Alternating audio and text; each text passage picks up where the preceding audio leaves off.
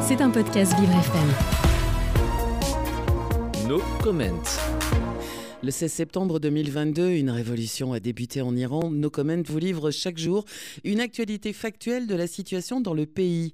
Aucune contrepartie n'a été versée par la France à la République islamique d'Iran pour la libération des détenus français Benjamin Brière et Bernard Félan, a assuré hier la ministre des Affaires étrangères Catherine Colonna au micro de notre confrère Thomas Soto.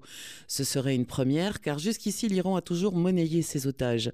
Benjamin Brière a passé trois ans dans les prisons iraniennes où quatre otages français sont encore détenus.